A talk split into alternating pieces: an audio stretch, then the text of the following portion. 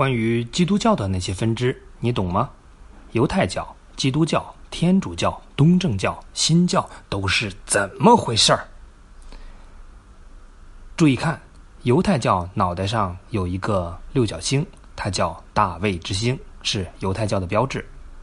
我们之前也说过，犹太教中出了一个耶稣，拉出来了一批人单干，分出来一个基督教，结果呢，跟老东家互相看不顺眼，打打闹闹。可是人家基督教会做人呢，说上帝是你的益达，不只保佑犹太人，还保佑全世界。群众基础牢的一逼，所以最后基督教逆袭了，上位了，成了罗马帝国唯一官方指定专用宗教产品，也就是国教。大家都信了耶稣，犹太教自然就弱势了。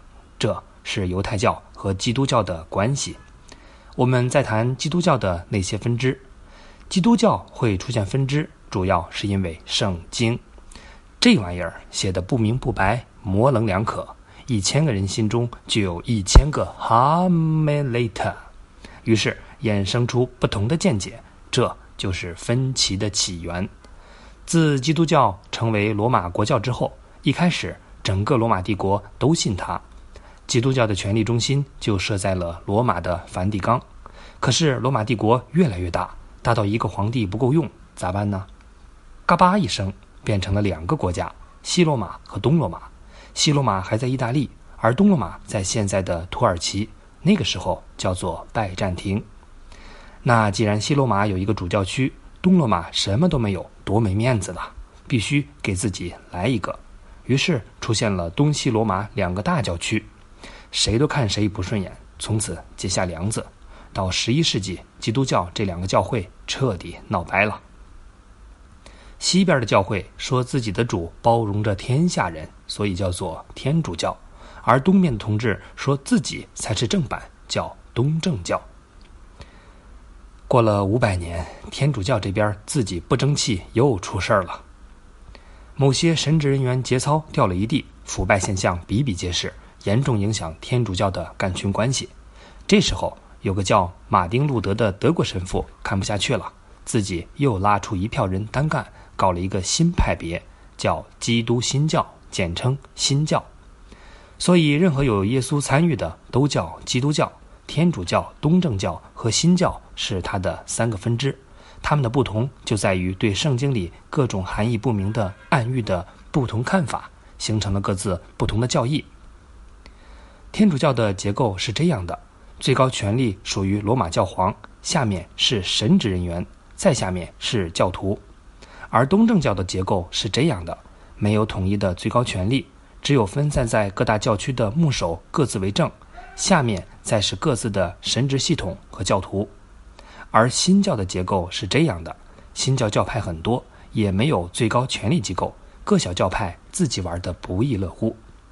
说说我们中国，早在唐朝就有基督教传入了，然后明朝、明朝、清朝等等，都有各个教派不断进来推销，但由于各种原因，主要是文化和政治差异，最后都烂尾，没有什么建树。一直到清朝太平天国之后，中国才有了一支像样的基督新教队伍。比较有名的利玛窦就是明朝来华推销天主教的，还带来了许多西方的新奇玩意儿。现在的中国新教是最壮大的一支，但中国人不叫它新教，就叫它基督教。这也就是为什么我之前遇到一个朋友说他信基督教，我问他是哪一支。他说：“没有哪一支啊，就是基督教啊，是新教啊，我的亲。其次呢是天主教、东正教，中国很少。下面进入我们的重要盛典环节。那么说了这么多，我们怎么分辨出这些教堂呢？方法一：打开 GPS，查找自己的位置。